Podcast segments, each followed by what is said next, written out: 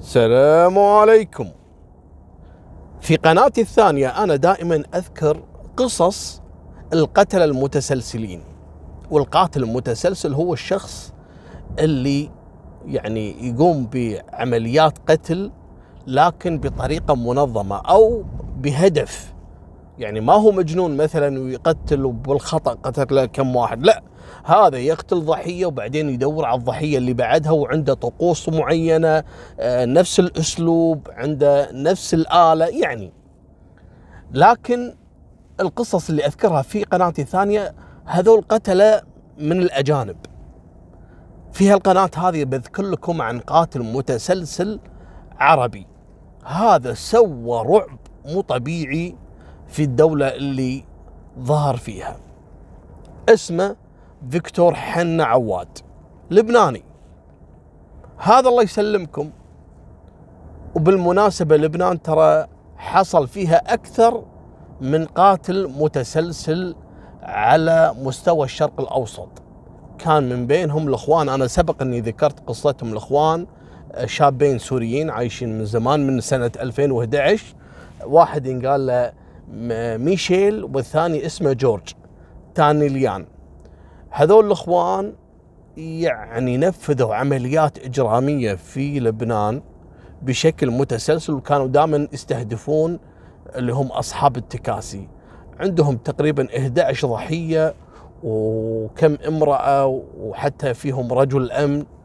وتقدرون ترجعون للقصة موجودة في القناة، جورج وميشال تانيليان.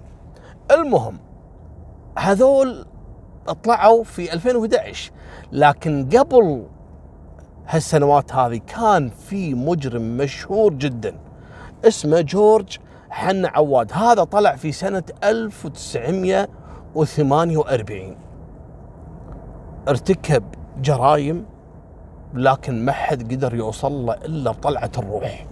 سبب رعب في بيروت بشكل كبير جدا، حتى أن النساء قاموا ما يطلعون لأنه دائما كان يستهدف النساء في عمليات القتل. ونبي نرجع إلى بداية حياة فيكتور هذا، شلون صار قاتل متسلسل. هذا أول ما ولد بأشهر قليلة كان يحبي، توفت أمه وتوفى أبوه في حادث، فتبنى عمه فيكتور قاعد يربيه. لما كبر فيكتور صار عمره تقريبا سبع ثمان سنوات، ابتلش فيه. فيكتور عليه سلوكيات غريبة عجيبة، ولد عنيد جدا جدا، ما هو قادر يربيه، حتى ان زوجة عمه قالت له فكني منه، هذا ما ابي ما ابي اشوف رقعة وجهه. اضطر العم انه ياخذ فيكتور ويوديه الى ميتم دون رعاية علشان يرعون الصغار في العمر، وهذه الدير تتبع أحد الكنائس المعروفة عندهم في منطقة فتري الجبيل الجميزة في لبنان بيروت. ودوا فيكتور وقعد عندهم يوم صار عمره أربعة عشر خمسة عشر سنة، ويسوي له مصيبة. إيش سوى؟ في ذيك الفترة اتهموا المسؤول على الكنيسة انه سارق صندوق النذور اللي يحطون فيه هذول جماعتهم اللي هو الصدقات مالتهم، يعني النذور. قالوا له انت اللي سارقه، لان انت المسؤول عنه وانت اللي عندك المفتاح وانت اللي ماخذ هالفلوس. قال لهم يا جماعه انا مالي شغل، انا رجل يعني زاهد، انا ما عندي الاموال هذه، ما تعني لي شيء يعني. قالوا له لا مو صحيح، وشلون تم سرقة الصندوق، والصندوق هذا فيه يعني مبالغ كبيرة، احنا تصدقنا فيها وكذا، احنا في بالنا ان نبي نبني يعني مشاريع للكنيسة، شلون ينباق يعني بهالسهولة. المهم عدت السالفة، بعد فترة شهرين ثلاث رجعوا مرة ثانية يحطون صندوق النذور، بعد ما حلف لهم هذا المسؤول انه هو ما له علاقه، وينسرق مره ثانيه. قالوا له عاد انت الحرامي وما لنا شغل فيك وطلع الفلوس احسن لك. قاموا فتشوه وحالوه الى رجال الامن وحطوا له قضيه وحققوا معاه المسكين. بالنهايه طلع بريء، ما لقوا عنده اي شيء ولا مشتري فيهم شيء ولا.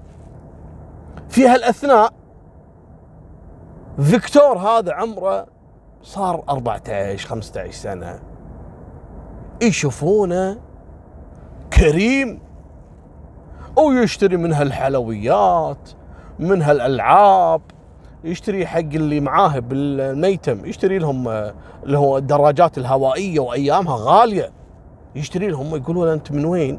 يقول انا رحت عند عمي. يخلونه يطلع فتره ويرد وكذا لانه صار عمره خمسة عشر ستة عشر سنه. يقول عمي هو اللي يعطيني الفلوس و... وقال لي هذه الالعاب حق اللي معاك في الميتم، حرام هذول ناس يتامى وكذي، وعطهم.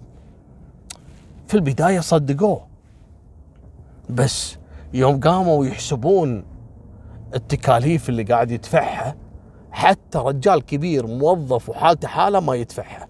شلون واحد توه هذا في هالسن هذا عنده هالمبالغ، وعمه يعرفونه، عمه عنده محل لبيع الفحم، يعني معقول بهالكرم. عدت عليهم. بعد ما رجعوا هذا المسكين يوم برؤوه، قام ينام عند صندوق النذور. قال لهم يبا انا مسؤول، اذا باق مره ثالثه يبا حاسبوني انا. ويقعد يراقب ليل مع نهار. اول اسبوع ما في شيء والامور طيبه، ثاني اسبوع ما في شيء، الاسبوع الثالث ولا يتسحب منه فيكتور، يتلفت ما في احد. هو ما يدري ان هذا مسؤول الكنيسه نايم تحت احد الطاولات، ناطر ناطر اللي دائما يسرق يعني. ولا هذا فيكتور توه فاتح الصندوق ويمسكه ويفضحه فضيحه العالمين. المهم احالوا الى رجال الامن واستدعوا عمه. قال عمه لا يبا انا لا عمري اعطيته فلوس، ومن وين يعطيه انا؟ يا الله المحل يطلع لي شيء يعني يسد التزاماتي، وين اعطيه انا اوزع اليتامى بعد؟ انا يتيم.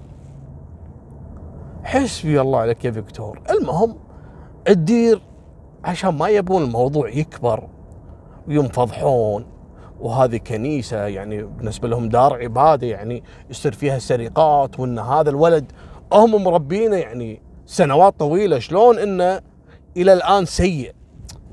هم ما يدرون انه اصلا من جاء من عند عمه وهو اصلا سيء، لكن عمه ما قال. المهم اطردوه من الدير ورجعوه عند عمه. قالوا يبا اخذ ولد اخوك وفكنا من شرك، ولا عاد تجينا، لا نبي نربيه لك ولا نبي نربيك انت بعد، اذرف. وياخذ فيكتور معاه. انت فضحتنا وانا اوديك وكذا، وترجع عند زوجتي الحين وتاذينا انت وياها ومشاكل، يا ويلك. تدري شلون؟ تعال تعال ابيك تنام بالمحل، محل بيع الفحم، وبيع الفحم واشتغل ونام داخل المحل، البيت لا تجي ابد. قال ان شاء الله حاضر يا عمي. سنه سنتين ثلاث العم قام يعاني. فيكتور قام يسرق الغله او المدخول المحل، وهذا صارت عليه تراكم ديون وايجارات، وعنده بضاعات بيشتريها اللي هي الفحم ياخذها من المستورد عشان يبيع. ابتلش فيه بلشه. يا فيكتور انت اللي بايق؟ لا يا عمي تعال فتشني. يسال الناس يقول يا اخي فيكتور هذا كريم شيء مو طبيعي، يخرب بيتك، كريم بفلوس غيره. المهم سوى فيكتور كثير من المشاكل والسرقات ايامها، ايام ما كان عند عمه. وكان كل مره لما يحيلونه الى الشرطه ويحققون معاه، يجيب عمه يجيب محامي مشهور جدا ايامها في بيروت اسمه موسى برنس. موسى برنس هذا من كثر ما كان شاطر، كل قضيه يتهم فيها فيكتور يطلع براءه، اما عشان صغر سنه، اما انه ما في دليل ضده، ما في شهود. وقبل ما في لا كاميرات ولا شيء، احنا نتكلم عن الثلاثينات يعني. المهم فمن هالسالفه هذه فيكتور قام يحب منه المحامي موسى برنس، يحب حب مو طبيعي، فكان يفتح له قلبه. يعني بعد ما يطلع براءه يقعد مع المحامي ويقول له يقول له الحقيقه، يقول له ترى انا فعلا انا اللي سرقت. يقول له من صدقك؟ يقول اي نعم. يقول شلون لما انا كنت ادافع عنك تنكر وكذا؟ قال انت تترك مالك شغل، انت انت مو محامي وخذيت اجرك؟ يقول اي نعم. قال خلاص مالك شغل فيني. قال زين وين وديت الفلوس؟ فتشوك وراحوا بيتك وكذا وانت ما تملك شيء. قال لا لا لا، انا اللي اسرقه على طول اوزعه على اللي اي شخص محتاج، على اصدقائي، ربعي، اهل الحاره كذا، اسوي لهم ولايم وعشاء وغديات وفطور، واشتري لهم اللي يحتاجينه، اتصدق فيه. قال شنو انت روبن هود؟ شلك بالناس انت، ايش عليك؟ وتسرق الناس وتصدق على الناس ثانيه؟ ما يصير. قال هذا هذا هذا مزاجي، انت مالك شغل. لكن فيكتور قام يحب موسى برنس، وقام من كثر ما وثق انه كل مره راح يطلع براءه استلم من العالم سرقات. يوم صار عمره ثمانية عشر تسعة عشر سنه ويقوم ويتطوع في الجيش، كانوا يسمونه اول جيش الشرق. هذا اللي سووه الفرنسيين ايام الانتداب الفرنسي، سووا جيش الشرق هذا في لبنان وسوريا. فقام تطوع فيكتور في الجيش. عمه قال ابرك الساعات، روح اذلف ان شاء الله تموت بالحرب ونفتك منك. وراح فعلا، قعد له فتره هناك وبعدين افرزوه داخل بيروت. ايش قام يسوي؟ راح الله يسلمكم وسوى له عصابه من افراد الجيش، اللي يشوفه اللي معتر، اللي حالته الماديه تعبانه، يكلمه يقول له تعال ترى الكم آه يعني اللي يعطونا اياه هذا الفرنسيين، ترى هذا ما يوكل عيش، بس احنا خلنا نستغل ان احنا تبع الجيش وماسكين الامن في بيروت ونشكل عصابه. قال له زين عصابه نسرق منه؟ قال نسرق اصحاب الحانات والبارات والملاهي، هذول عيال الكلب هذول. قال له تمام. قال هذول فلوسهم حرام، هو كذي تفكيره، هذول فلوسهم حرام نسرق منهم ونعطي الفقاره واحنا نستفيد. المهم صدقوا كم واحد وياه، قالوا له يلا تمام. وفعلا ما يخلون واحد يدخل بار ولا يطلع من البار الا جايينهم لبس معسكري، ويمسكونه ويمردغونه وياخذون اللي عنده ويمشون. اذا راح اشتكى يقول لا كذاب، لان احنا كنا نراقب وهذول عندهم تجاره مخدرات، ويعني يسوون افلام ما حد شكهم يعني. وبالعكس كانوا مستانسين عليهم الفرنسيين انه كانوا معذبين العالم وما عاطينهم الصلاحيه بما انهم عساكر. لكن دائما اذا ربيت الذيب ياكلك. فيكتور بعد ما خذ جوه مع الجيش الفرنسي وقام يسيطر على الحانات والبارات والعالم وكذا، ويلتفت فيكتور على الجيش الفرنسي. الجيش الفرنسي عنده مخزن للأسلحة في بيروت، ويكلم رابعه قال لهم يبا احنا اصلا عندنا كنز واحنا مو منتبهين. قالوا له اللي هو شنو؟ قال لهم مخزن الأسلحة، ناخذ الأسلحة والطلقات وكذا ونبيعهم، ما يدرون. والحين بعد صايرة عندهم زعزعة أمنية، ممكن يقولون هذول الناس اللي هم المقاومة ما هم المقاومة وكذا، وتروح السالفة. وفعلا ويقوم على مخزن الأسلحة ويسرقه كله هو ربعه ويبيع فيه، وبظرف أسبوع أسبوعين ويصرف الفلوس كلها. طبعا الجيش الفرنسي قلب الدنيا، يبي يعرف من اللي سرق المخزن ولا يشتبهون منه فيكتور، اللي ما خلى واحد من زملائه واحد من ربعه الا دفع له فلوس وضبط اموره، وقام يسوي حفلات وعشيات وغديات. اهلا، اول ما مسكوه ويعترف على طول قال اي نعم انا ضامن وراه البرنس اللي هو موسى البرنس المحامي. وفعلا ويجي المحامي ويدافع عنه وكذا والموضوع والكذا، والرجل في حالة نفسية وترى من زمان وهو في مرض السرقة، ويسجنونه سبع سنوات. من حسن حظه بعد سنة ويجي عفو عام في بيروت على جميع المدانين ويطلع من السجن. بعد ما طلع من السجن راح عند عمه في محل الحانوت اللي هو بيع الفحم. عمه بتأش، قال انت ما مت، كل البلاوي اللي سويتها هذه وترجع صاحي ما فيك شيء؟ يعني من حسن حظك تنسجن سبع سنوات وخلال سنة يجي عفو شامل على جميع السجناء، انت شنو؟ قال ليش يا عمي، ايش تبي فيني؟ انت ايش عليك فيني يا عمي؟ قال ما انا ابتلشت فيك، فشلتني والله، فشلتني عند العالم.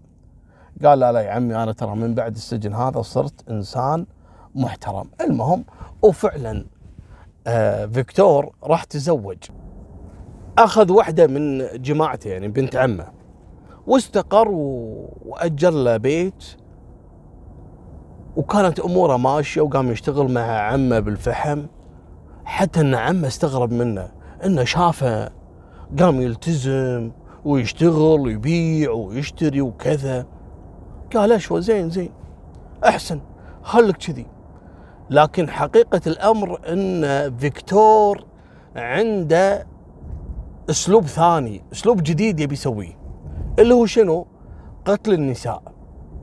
فيكتور بعد المغامرات اللي سواها والسرقات على الحانات والبارات كاشف الوضع كله وعنده سلاح، فقال انا من اليوم وطالع ابي انتقم من اصحاب البارات والحانات، لكن شلون امنع الفتيات اللي يروحون لهالاماكن هذه، لان هي مصدر يعني رزقهم على موضوع البنات وكذا.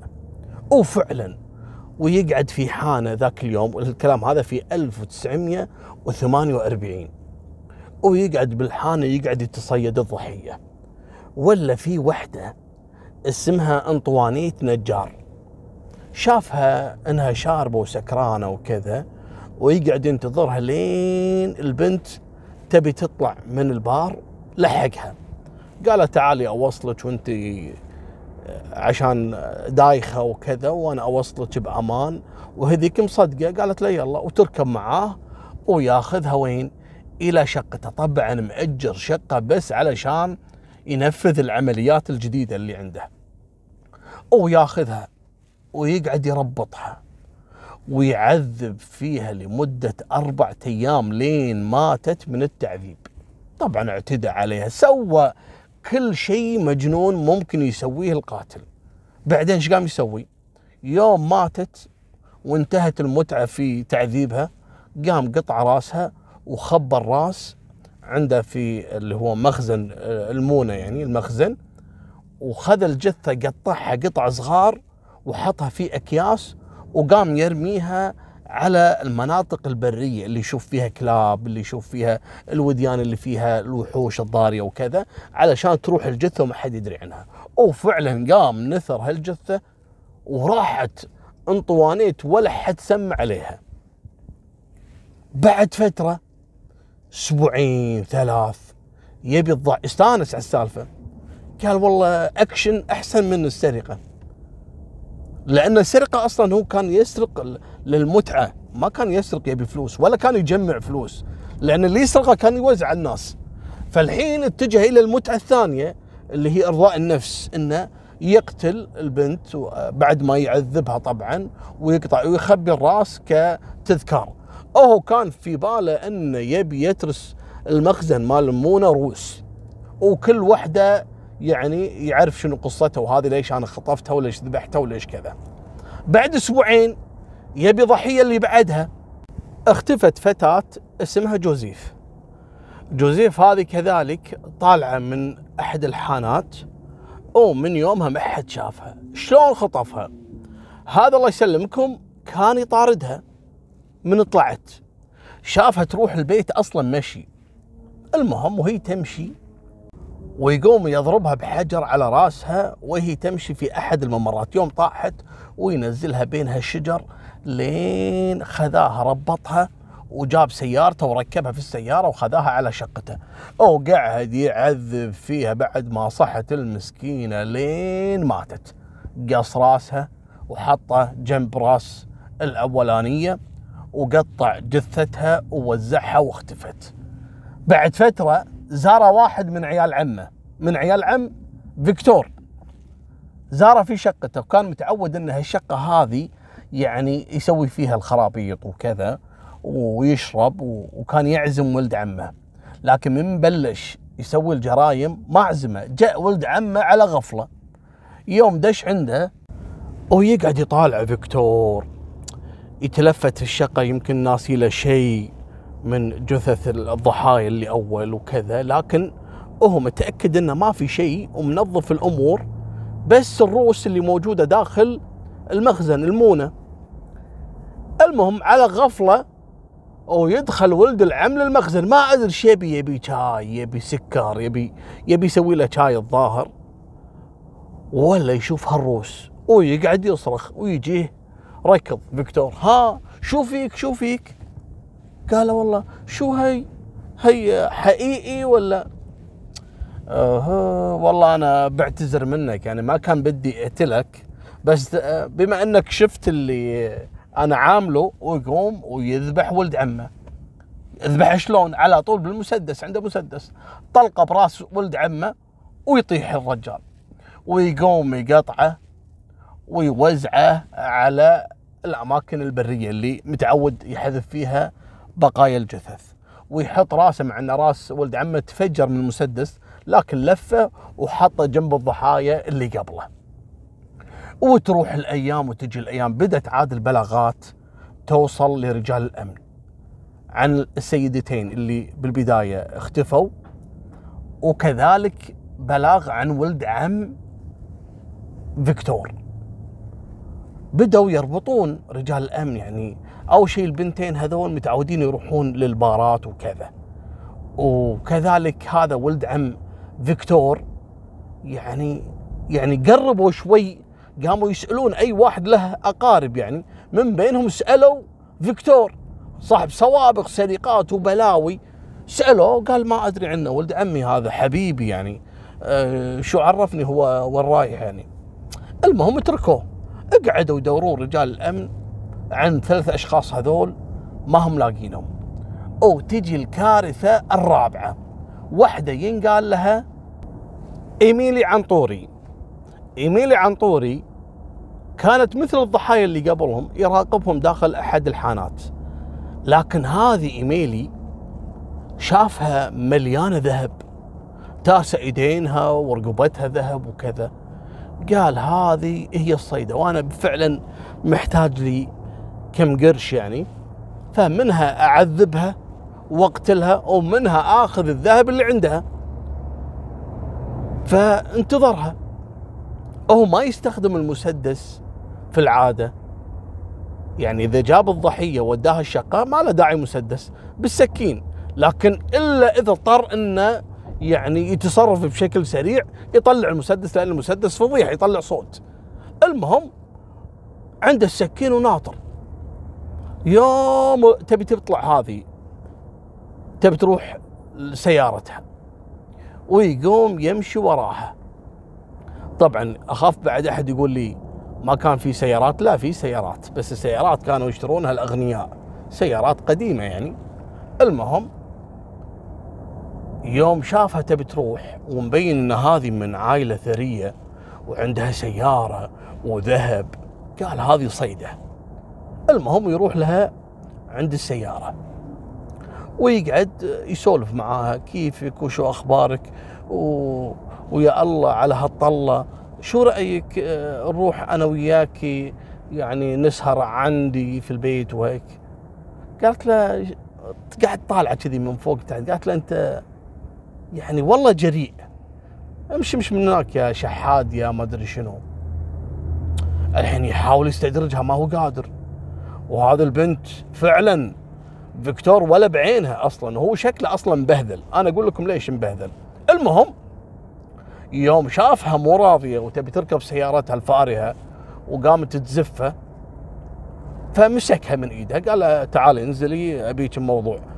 المهم قعدت تصرخ، خاف انه ينفضح ويقوم ويطلع المسدس اللي بجيبه ويعطيها اربع طلقات في راسها. هذه ايميلي هي اللي فضحت فيكتور يوم اطلق الرصاص، ويطلعون العالم من الحانات والناس اللي سمعت صوت اطلاق النار يشوفون شو السالفه، ولا هذا فيكتور اللي يركض يوم احضره، ولا هذه البنت اللي كانت موجوده عندهم مقتوله باربع طلقات، واحضروا رجال الامن وانقلبت الدنيا. ومنو هذا الكل عطى مواصفات فيكتور، ويقعدوا يبحثون فتره لين توصلوا طبعا عن طريق الشهود وكذا الى فيكتور، لان هذا مو مخلي حانه مو رايح لها وكثير منهم يعرفونه يعني. اول ما القوا القبض على فيكتور ويعثرون على المسدس اللي ارتكب فيه الجريمه داخل شقته، لا والمصيبه لما لقوا رؤوس ثلاث ضحايا من بينهم ولد عمه داخل غرفه المونه، وهني اكتشفوا ان هذا شغال قتل على يعني على الناس من زمان، وكانوا ضحاياهم النساء، لكن ولد عمه الظاهر هذا دش بالعرض. المهم بعد ما القوا القبض على فيكتور قعدوا يحققون معاه وكذا، وهو يضحك والولد مجنون او عنده كاريزما يعني جنونيه. طبعا اللي يشرح الحاله النفسيه وشخصيه فيكتور منو؟ المحامي موسى برنس. المحامي هذا اللي درجه ألف كتاب عن المجرم فيكتور. قال فيكتور هذا شخصية غريبة، هذا يسرق عشان يعطي الناس، يعني على كثر ما يسرق على كثر ما يعني يصرف فلوسه، وما كان يحب الفلوس ولا يحب المظاهر، لدرجة أنه لما جاء يبي يتزوج مع أنه كان يملك يعني الفلوس، لكن سوى حركة غريبة. بليلة عرسه بزفافه جاهم لابس لبس مقطع ووسخ وشكله غريب وشعره منفوش، الناس استغربت يعني عرس ولا وحضن زوجته قدام العالم، وخذاها وتمشى فيها داخل الكنيسة لما سووا له الزفة. عرفوا ان هذا مسودن رجله في بله، لكن هو لما تسولف وياه يقول لك في قمة الذكاء، وهو أطلق عليه القاتل الأديب. ليش؟ كان يعزف على العود ويلحن كلمات ويغني ويألف كتب، يعني كان يكتب كتابات لكن ما نشرها، ومن بين الكتابات ألف يعني مجموعة من الأوراق كتبها داخل السجن وأرسلها إلى المحامي موسى برنس، والمحامي هذا أضافها داخل الكتاب اللي ألفه عليه. فقال شخصيته غريبة، كان ملحد ما يعرف شيء اسمه رب، كان يضحك على اللي بالكنيسة يقول هذول شنو، حتى لما اعترف على موضوع الفلوس والنذور اللي كان يسرقها يقول أصلا هذول قاعد يعطون منه، أنا ماني عارف هم بيتصدقون حق منه، يعني أنا خذيتهم وعطيتهم حق الناس خلاص، ليش زعلاني؟ أنتم مو تبي توصلون حق الناس، أنا وصلتها. فكان عنده نظرة جنونية في هالدنيا. المهم مالكم بالطويلة، هالكلام هذا كله في سنة ألف وتسعمئة وثمانية وأربعين، بعد سنة تم الحكم عليه بالإعدام، وطبعا بالإعدام شنقا.